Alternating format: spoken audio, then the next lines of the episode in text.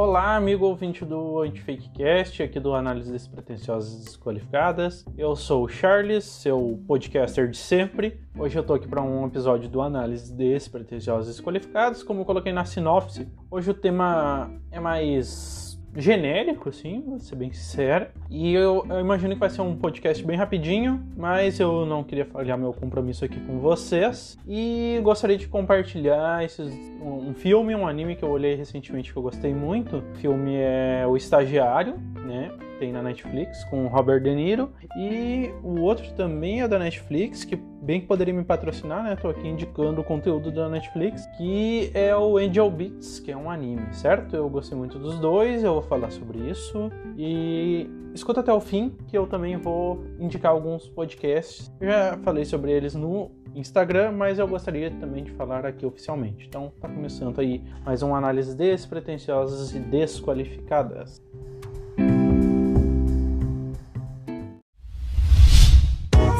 A iniciativa Podcasters Unidos foi criada com a ideia de divulgar podcasts menos conhecidos, aqueles que, apesar de undergrounds, têm muita qualidade tanto em entretenimento quanto em opinião. Por aqui você tem a chance de conhecer novas vozes que movimentam essa rede. Então entre lá no nosso Instagram, o arroba Podcasters Unidos, é só escolher e dar o play.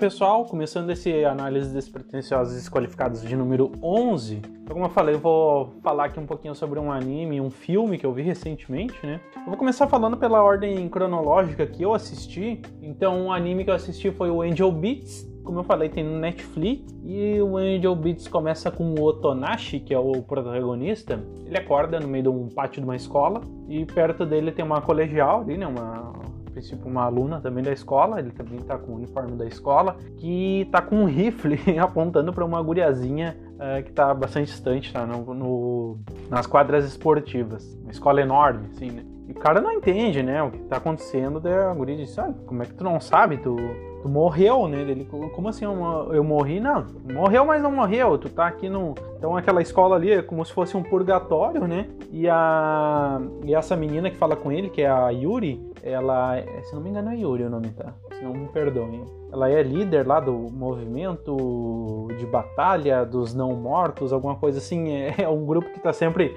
trocando de nome. Essa é uma das piadas do anime, que também tem um, um tanto de humor, mas ele é mais pro lado do, do drama mesmo, né? Aí diz: Não, a gente tá lutando contra o anjo, porque a gente tá aqui morto, né? E tem que se juntar a nós, porque o anjo vai fazer tu desaparecer. Como assim desaparecer? Não. Depois daqui a gente não sabe para onde gente vai. Então, como se a escola fosse meio que um purgatório, um teste pra ver o que acontecer com eles depois que eles morressem, né? Aí alguns acreditam que vão simplesmente desaparecer, né? Que eles falam em não podemos deixar o anjo nos apagar. Se não me engano é esse o termo que eles usam. Pode mudar dependendo da, da tradução, da legenda, né? Mas é aí eles têm medo, alguns têm medo, né? De renascerem como um fungo, como uma concha, alguma coisa assim muito aleatória, e outros são realmente revoltados contra Deus porque eles morreram cedo demais antes de poderem completar seus objetivos. Na verdade, no decorrer da história, né, é, tu vai conhecendo melhor os personagens, são, são vários que compõem aquele grupo principal, né? E tu vê que eles. Uh, todos eles têm alguma história triste de vida, né? Morreram de alguma forma dramática, tinham algum sonho que não realizaram, ou sofreram muito durante a vida, né? Eles estão ali naquela escola que é uma espécie de purgatório. Então eles fazem algumas coisas para evitar uh, desaparecer, né? Serem apagados pelo anjo. Então, uma das coisas, né? quem tá pensando, né? Ah, começa ali com uma arma e tal. Mas as armas, as lutas, as batalhas são só artifícios para atrapalharem o anjo ou o anjo evitar que eles façam aquilo que eles querem fazer. Uh, porque ninguém morre ali. Eles ficam machucados e tal, daí ficam um tempinho fora, né? E depois volta, né? Vai pro hospital e tal, mas ninguém morre, né? É meio que esse elemento, né, da, da dinâmica do anime, ele lembra um pouco dinâmica de videogame, né? Tu morre, tu, enfim, tu volta lá para um outro ponto, tu renasce, ou tu é curado e tal, mas tu não morre definitivamente, né? Sempre tem a chance de voltar de novo. E, e, além de outras coisas também que acontecem, uh, o anjo ele invoca armas e tal. E na verdade o anjo ele não é propriamente um anjo, ele é nomeado assim, mas é uma menininha da escola também parece ser muito inofensiva, mas ela tem bastante poderes, assim, tal, ela invoca armas e tal, assim, a moda de um, de um jogo de videogame, tá? Então, isso também lembra, né, a, essa questão do uma referência né, aos videogames, parece ser. E assim, o que eu achei bastante legal é um anime bastante emocionante. Como eu falei, é um drama. Ele tem bastante alívio cômico, tem bastante parte de comédia, dá bastante risada, mas assim, é, tem umas partes bem tristes, né? O final tem muita gente que chora.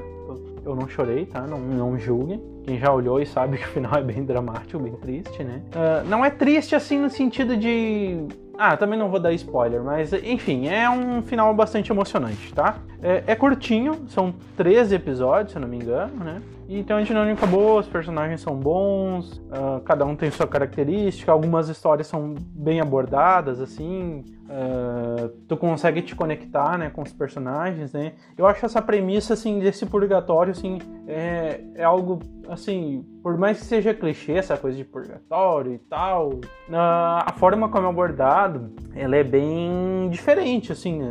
Não espera ir para uma escola, daí tu entra em batalhas que ninguém morre, e daí se tu. Eles começam a observar, né, que o anjo ele, ele faz que desapareça pessoas que têm um determinado tipo de comportamento. Então, uma das coisas dessa frente de batalha aí deles, evitando ser apagados pelo anjo, é uh, não fazer as coisas certinhas, assim, porque eles observaram que os alunos que vão para a escola e vivem uma vida como se fosse normal e ficam felizes e tal, eles a, uma, a um momento ou outro eles acabam desaparecendo, né? Então eles evitam esse tipo de comportamento. Então eles às vezes eles entram em batalhas com o anjo lá para pegar lá uns cupom lá para trocar por comida na cantina da escola e tal. E tem muitos alunos da escola ah, da escola que são NPC também. Uh, ou seja, NPC para quem não, não conhece muito do mundo dos games é uh, non-playable character, que é uh, personagem não jogável, né? Que é um personagem que o, a inteligência artificial do jogo põe lá só para interagir contigo porque tem que ter alguém ali, tal, mas ele sempre vai falar a mesma coisa, vai repetir a mesma coisa, ele não tem uma inteligência própria, ele não, ele não toma decisões, né? Ele não, não fala por si, né? É só um, vamos dizer, o servidor do jogo, a inteligência artificial do jogo que controla aquilo e, e vai ser sempre aquilo, né? Uh, então tem, tem vários NPC também que estão fazem parte ali daquele universo, né? E eu achei interessante, né? Essa, essa dinâmica, assim, tipo, meio que de um videogame, meio que de uma escola, e tudo isso é um, uma espécie de purgatório, né? E daí, a, como eles relacionam as histórias, como cada, uh, cada personagem vai desmistificando algumas coisas que, que achava que era de um jeito depois vê que é outro, né? Como eles vão se conhecendo, né? São histórias bastante tocantes, né? Os aspectos negativos, assim, do anime, eu não sei como é o mangá porque eu não li, mas eu imagino que o anime tenha cortado bastante coisa do mangá, porque tem algumas coisas assim, uh, não conta a história de todos os personagens principais ali, né, que faz parte ali da, daquele grupo, parece o grupo, parece não, que é o grupo principal, né, e também uh, parece que quando mais perto pro fim, assim, ele pula algumas coisas para ir logo pra, pra resolução, né, uh, mais perto do fim tem um personagem lá que aparece que ninguém sabe quem era e não explica muito quem ele é, ele só interage lá com, com a líder do com a Yuri, né, que é a líder dessa frente de batalha contra o anjo aí, né? E não explica muito bem de onde é que ele veio, para onde é que ele vai, o que, que ele tá fazendo ali. Eu achei meio confuso. Talvez porque eu sou não, não fui um bom entendedor, não soube, não soube uh, interpretar, né? Fazer essa leitura, né? Mas eu achei um pouco estranho nesse sentido. Mas assim, eu recomendo muito. É, é, é, um anime bonito, assim, esteticamente, é bem desenhado e tal. E a história é bem legal, achei bem interessante, é, é diferente, né? Não é aqueles né, um shonen genérico de luta, não que eu não gosto de shonen genérico de luta, adoro, né? Mas assim, é, é diferente, tá? É uma proposta bem diferente, assim, dos, pelo menos dos animes que eu tô acostumado a olhar, e também é uma proposta diferente de encarar a, a vida após a morte, esse tipo de coisa. Eu achei legal e recomendo para você.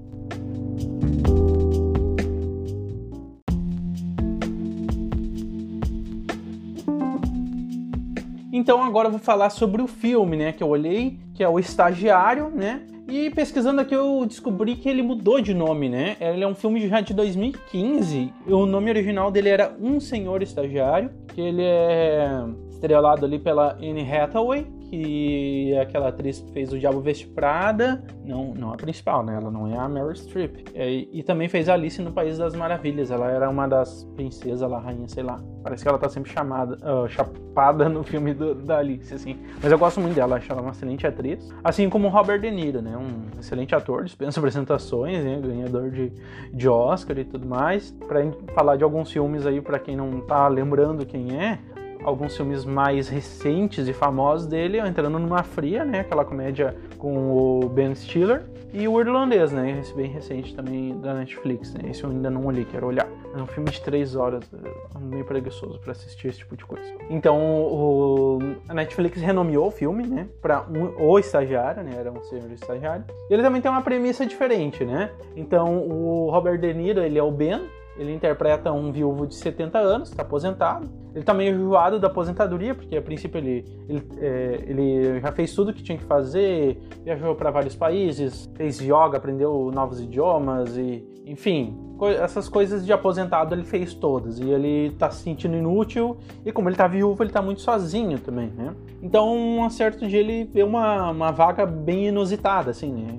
Pedindo um estagiário sênior, né? E ele se candidata a essa vaga, né? E a dona dessa empresa é uma, uma startup, né? Uma empresa de, de moda que cresceu bastante rápido. É uma empresa que tem um ano e meio de vida e já tem 200 e poucos funcionários, assim. É uma mulher vencedora, né? Ela é uma mulher de personalidade muito forte, que é interpretada pela uh, Anne Hathaway, que é a Jules. Jules. E enfim, ela é uma pessoa muito criativa e tal, só que ela tá sempre muito ocupada, é tudo muito rápido e ela tá quase sempre quase sortando, né? Assim como outros funcionários ali da, da empresa, né? E é uma coisa bem inusitada, assim, além dele entram outros estagiários sêniores na, na, empresa, assim, mas é sempre tem aquela graça, né? Quando chega um senhor e diz, ah, eu sou o estagiário, né? É um tanto quanto engraçado. E quem toma essa decisão lá de anunciar essa vaga de estagiário sênior, na verdade não é a Jules que é, que é a dona, né? É um dos, dos uh, uma das pessoas que ajuda ela ali na, na, parte administrativa, que eu com certeza não vou lembrar o nome do personagem, mas ele disse, ah, tem um cara assim que ele é muito bom, realmente ele tem um currículo bom e eu acho que ele deveria trabalhar contigo. E a Jules não tá querendo muito, meio que desdenha e, enfim, como é de se esperar, né? Ele começa a trabalhar com ela e eles começam a se dar muito bem e depois ela vê que ele é essencial para a empresa né? mesmo, né? Mas enfim, o que eu achei mais interessante do filme, desconsiderando o rumo que a história toma, né? Ele gira mais em torno de que a empresa tem muitos investidores e os investidores estão achando que a Jules não está mais conseguindo dar conta do tanto que a empresa cresceu. E eles querem botar um CEO para meio que mandar nela. Só que ela, como ela fundou a empresa, é ela que vai entrevistar os caras que, que seriam CEO, só que ela não gosta muito de quase nenhum. Ela não gosta muito da ideia, porque ela pegou a empresa do zero e fez virar grande em pouco tempo. Então ela acha que ela é suficiente para dar conta daquilo, né? Mas assim, algumas coisas que o, que o filme aborda, é, eu acho que, que de forma bastante leve e não uma forma não confrontativa, assim, então uma forma, assim, um diálogo leve e ao mesmo tempo didático, né? E descontraído, porque tem muitas partes bem engraçadas assim, no filme, vale muito a pena olhar, um filme bem leve. Eu achei até um filme longo, tem umas duas horas, um pouquinho mais, mas é um filme, assim, que vale bastante a pena, eu gostei bastante. Então, ele quebra alguns paradigmas, tipo do formato padrão de, da família. Por exemplo, a família da Jules, ela que principal pilar financeiro da casa, porque ela, enfim, ela funda essa empresa e dá muito certo, ela fica dedicada somente a isso. E ela tem uma filha pequena, o marido dela larga do emprego e assume o papel de cuidar da filha, levar a filha para a escola e tal. Aí tem outras mães, as mães de, de das coleguinhas da filha da Jules ficam ai, porque ai é o pai, não sei o que, e, e, chega uma hora que eles meio que tem que tocar o foda-se, sim, pra essa gente que é muito enjoada, claramente estão com inveja, né, da Jules ter assumido um papel de protagonismo, enquanto elas, não, que esse papel seja não seja importante, muito pelo contrário, é muito importante, mas uh, vamos dizer, elas seguiram o papel que é tradicionalmente visto como sendo da mulher e elas ficam julgando quem não é assim, né? Então mostra uh, esse lado, né, essa desconstrução né, do formato de família padrão, que não tem nenhum problema de ser assim.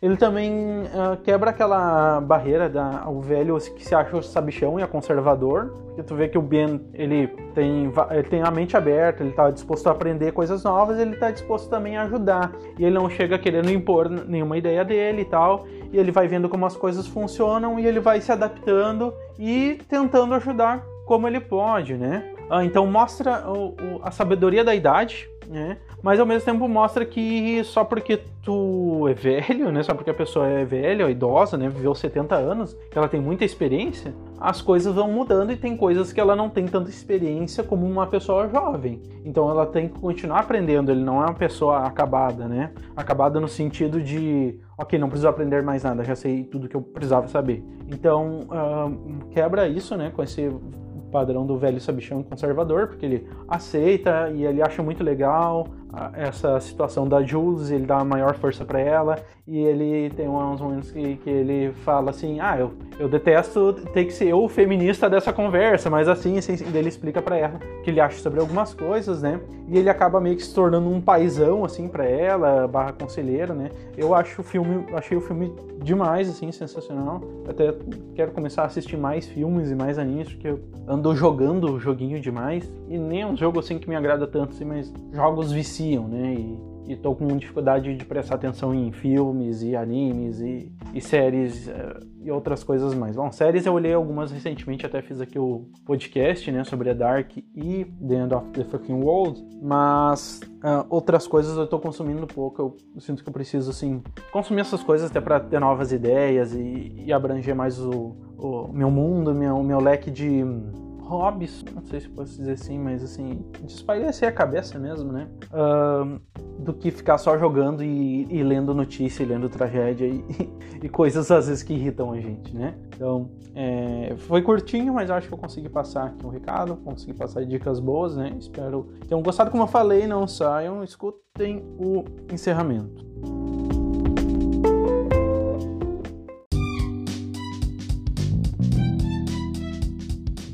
Então, pessoal, esse foi mais uma análise despretensiosas desqualificadas. Espero que tenham, que tenham gostado. agradeço muito, principalmente aqueles que me ouviram até aqui e ainda estão me ouvindo, né? Ah, como sempre, eu peço que sigam esse podcast aqui na plataforma que você estiver escutando, seja no Anchor, Spotify, Google Podcast, Apple Podcast, Deezer Uh, entre tantos outros, tem um lá que tem bastante gente, Bullhorn, alguma coisa assim. Ah, não me lembro o nome. Que uh, o Anchor me mostra, né? As plataformas que estão sendo ouvidas. Tem um que está crescendo bastante também. Está crescendo o número de ouvintes. Eu peço que também curtam, né? Sigam a página lá no Instagram e curtam a página no Face. Porque daí vocês vão estar tá sempre por dentro dos episódios que estão lançando e também seguindo na plataforma de streaming de áudio de sua preferência, tá? Nos agregadores aí de podcast, certo? Eu comentei que eu ia falar sobre dois podcasts que eu tô escutando e tô gostando muito. Um deles é o Robinson do Futuro, que é um podcast bastante engraçado é, e bastante filosófico. E enfim, tem uma edição muito boa, o cara mete uns rap lá engraçado. Geralmente eu não gosto de. Eu não sei se é exatamente uma paródia que ele faz, eu acho que não, porque eu não consigo, pelo menos foge do meu conhecimento musical de qual música ele tá fazendo paródia, então. Mas assim, eu gosto, quando ele canta eu gosto, acho que eu gosto da batida e também gosto da letra, assim, porque é engraçado. É um humor bizarro, é um humor aleatório, assim, é bem do jeito que eu gosto. E o outro podcast que eu gosto muito, que eu tô ouvindo, que eu já também já comentei sobre ele no Instagram, é o Verborragia Podcast, que o cara consegue passar a ideia dele, a crítica social dele, o posicionamento dele sobre alguns assuntos, utilizando a, a, a, autores muito conhecidos, muito renomados. Ele faz os podcasts, muitos deles, a maioria deles, ele declama poesia, né? E eu acho que ele declama muito bem e eu acho que ele consegue um, ele consegue se articular muito bem utilizando esses artifícios, né? Que são pouco usuais. Então, são dois podcasts bem diferentes que eu tenho escutado e que eu tenho gostado bastante mesmo. E o Verborragia também tem uma edição incrível, eu acho incrível a edição dele. E são podcasts mais curtinhos, então é bem tranquilo de quem é mais apressadinho escutá-los, tá bom? Espero que tenham gostado, espero que estejam ouvindo, né, os podcasts que eu indiquei. E é isso aí. Um abraço a todos e tchau.